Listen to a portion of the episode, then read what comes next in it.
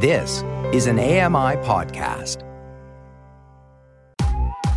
I'm Kelly McDonald. I'm Ramya Amuthan, and this is Kelly and Ramya.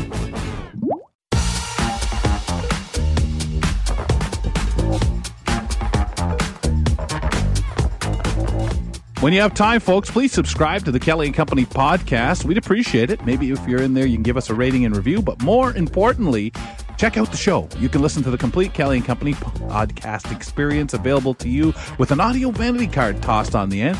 Also, you can listen to the show in segment form. If you hear a segment that you really like, you want to share with someone, you can just check out that segment and pass it on. Or maybe that's just the way you prefer to listen to your favorite contributors from the program. Whichever way, we appreciate it using your favorite podcast platform for you to just simply subscribe and enjoy listening to Kelly and Company at your leisure. I'm Kelly McDonald, host of the program.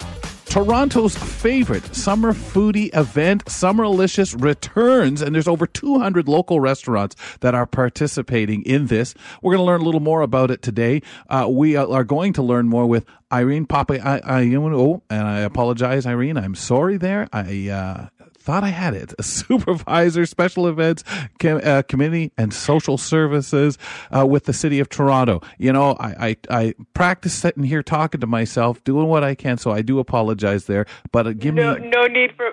No need for apologies. Thank you very much for having me on the show. You did very well, Kelly. and I'll try to get it. last name. I'll try to get it better for when I say goodbye to you later so you can say, well, at least I'm done with that guy. I can't even say my last name right. Irene, let's talk Uh, about it here. This is a really incredible event. Um, I've had friends over the years that absolutely love the event itself. They love to be able to have that reason to get out and, of course, um, get out and eat a lot. Uh, so tell us, after this few years of hiatus, how good does it feel to have this event back and what sounds like in pretty full form? Yeah, it feels great, if I'm going to be honest. Uh, it, it's wonderful to have it back. Uh, it's the first time, of course, as you said, since the pandemic started. Uh, and I think both restaurants and um, audiences are really excited uh, about having it back. Uh, they are happy to be going out and dining. And we're happy to have more than 200 local restaurants participating across the city. It's been a really difficult time for the restaurant industry, as everybody knows, over the past couple of years, and we're hoping that uh, this uh, program will help uh, in their recovery, along with everything else that they're doing, trying to uh, get back to uh, a better position. we talk a lot about events that can be could have been done virtually obviously this not one of them so you really have kind of stop or go uh, when it comes to it. And you've had a few days where this has already been underway because it started last friday. What would you say? What what's the review? How have the first few days gone They've gone really well. They we're seeing a lot of excitement on social, and uh, people are telling us that they're happy that it's back. They're tagging their friends and making plans for going out. And what we're hearing from the restaurants is that um, you know they're busy. They were busy over the weekend. Um, we've got 40% of our participating restaurants uh, being first-time participants this year. So there's a lot of choice for people. Uh, they are located citywide, and um, I think everybody's having a, a good time um, going back out and dining at the restaurants, which, as you said, has been something that we weren't able to do during the pandemic. Uh, of course, takeout and delivery is really great, but what we were hearing from the restaurants is that they really wanted an opportunity uh, for in um, on-premise, in-restaurant dining experiences, uh, and I think the public is also um, uh, very excited to be able to do that again. I don't blame them for wanting that. It's it's an experience for the public to go out, have that night, and almost feels like the throwback to having that wonderful evening at a restaurant, stopping in, getting that attention from the staff that people sometimes feel, yeah, you may have great customer service, but it doesn't feel the same way. And I think this has always made you feel that you have your different courses at some of the restaurant. It's a special meal designed for this event, um, and, and showcasing it. So I, I, I, can understand that. I, I am curious when you mentioned the 40% new rest, is that kind of, a higher number? Has this been an opportunity for some restaurants that maybe over the years would have wanted to participate or kind of, eh, not sure I want to do that, but post pandemic feel the need to or have the opportunity to in a different way? absolutely. I think the industry has changed quite a bit. There's been some volatility, obviously, over the past couple of years. So this was an opportunity to have uh, as you said, restaurants that uh, perhaps didn't participate in the past participate now. We also did make some changes to have more flexibility and include more restaurants in the program, so I'm sure that had a role in it as well. Uh, and of course, there were restaurants that had just opened up around the time of the pandemic or just before and had not had an opportunity to participate in Summerlicious or uh, its sister program, Winter City, uh, Winterlicious, uh, in the past. So I, I think all of that contributed to us having 40% first-time participants. So I'm going to stop for a moment with my little follow ups and curiosity questions because, really, in a nutshell, we better tell people a little bit about what it is because for those who have never been, they may not have had this experience. Can you explain what Summerlicious is for those wanting to strike out? Of course. So uh, during Summerlicious, uh, restaurants that participate offer a three-course fixed price menu, and the menu consists of an appetizer, a main, and a dessert. The, uh, they are offered at lunch and dinner, and prices range from $20 to $55 at lunch and uh, $25 to $75 at dinner.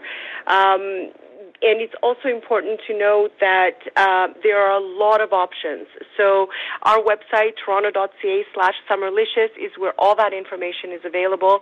Uh, people should make, uh, you know, their choices and make reservations and head out and enjoy what our city has to offer in terms of uh, its culinary landscape.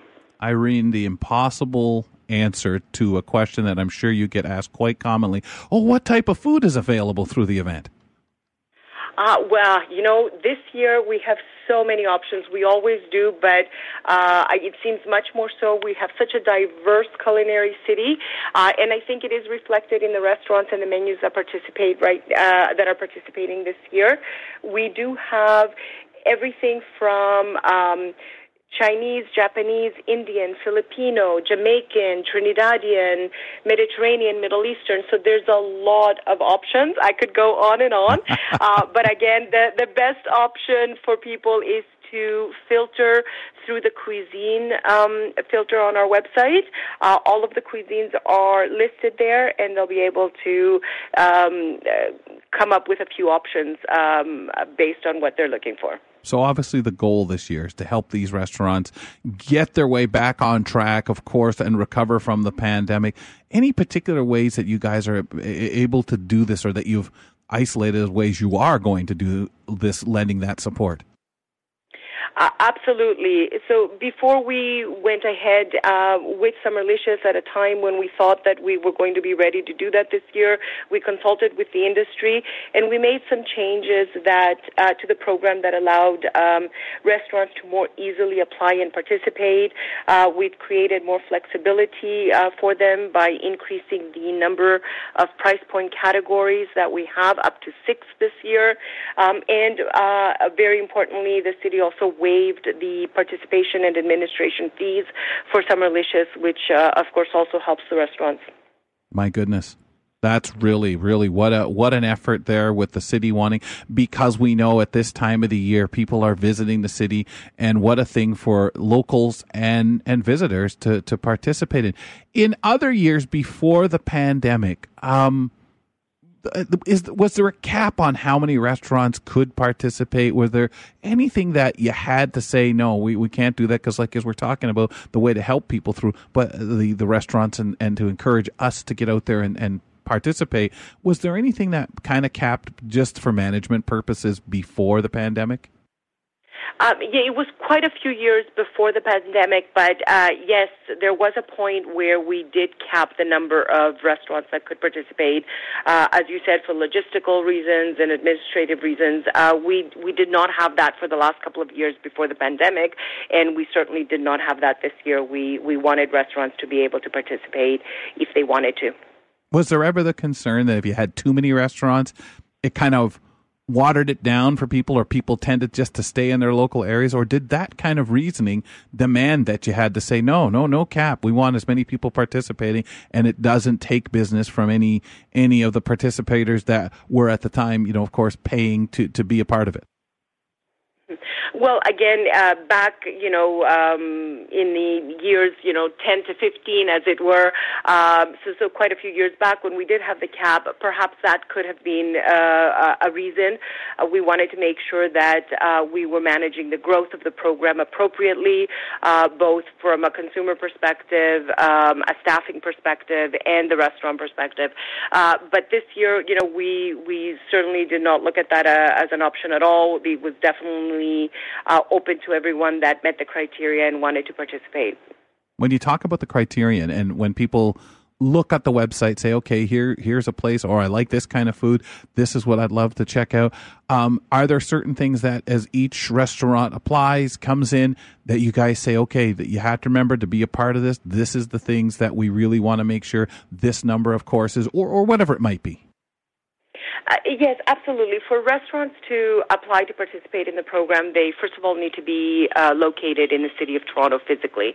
Uh, they need to be in operation. They need to have all their business licenses and, and uh, public health um, green passes, uh, that sort of thing. And then they, of course, need to ensure that uh, they can offer a three-course meal at one of the price point categories and be able to offer it dur- during the entire duration of um, the event. Um, so very simple criteria, but necessary in order for us to ensure um, that um, the standards of Summerlicious and the standards of the restaurants are met, and all the rules and regulations of the city are also met. How long does it run, Irene? Um, well, uh, this is the 18th year. It would have been the 20th, uh, but we did we were on a two-year hiatus. Right, so of course. 18 years. And, and, and in those eight, oh, sorry. you go ahead.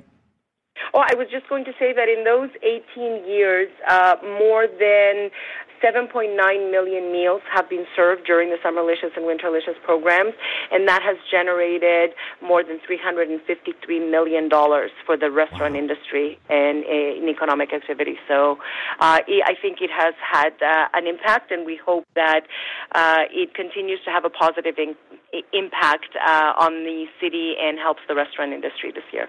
How many days do people have to take advantage of when of uh, now you now I'm I'm slipping winter in and you know you don't say that in the middle of August. Uh, Summerlicious. No. Uh, well, it runs until August the, uh, the 28th. It is running now. It began on the 12th. So they have um, uh, just over a week, I guess. Uh, Irene, when it comes around and you make your list, obviously I- I'm not going to ask you to play favorites with any particular place, but when Winterlicious or Summerlicious comes around, what are the priority types of foods that you go for? Since we are so blessed in Toronto to have a diverse, a real diversity of food.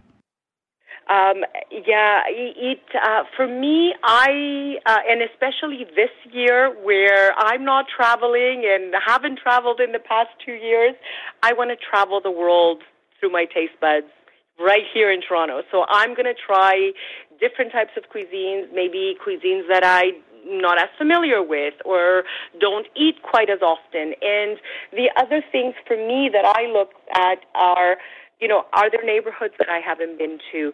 Uh, I want to be able to explore and, and try different things, and it's an opportunity to have a new dish, a new restaurant, a new neighborhood, a new cuisine, all right here in Toronto. And I think we're very, very fortunate to be able to do that.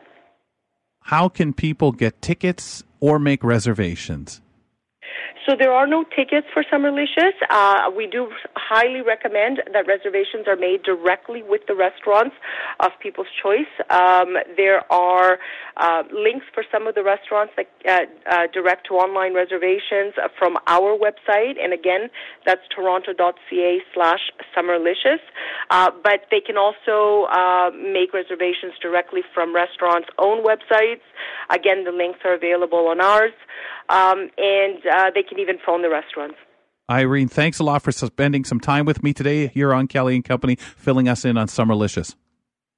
Kelly, it was my pleasure, and I appreciate very much um, for you to have me on today. Thank you kindly. That was Irene Papillon. Uh, supervisor special events, community and social services with the city of Toronto, talking to us about uh, Summerlicious, as Irene mentioned, runs to August 28th. Coming up next on Know Your Rights, Danielle McLaughlin. She'll be here to discuss our right to be free from unreasonable uh, search and seizure. Stick around. We'll do that conversation right after this break.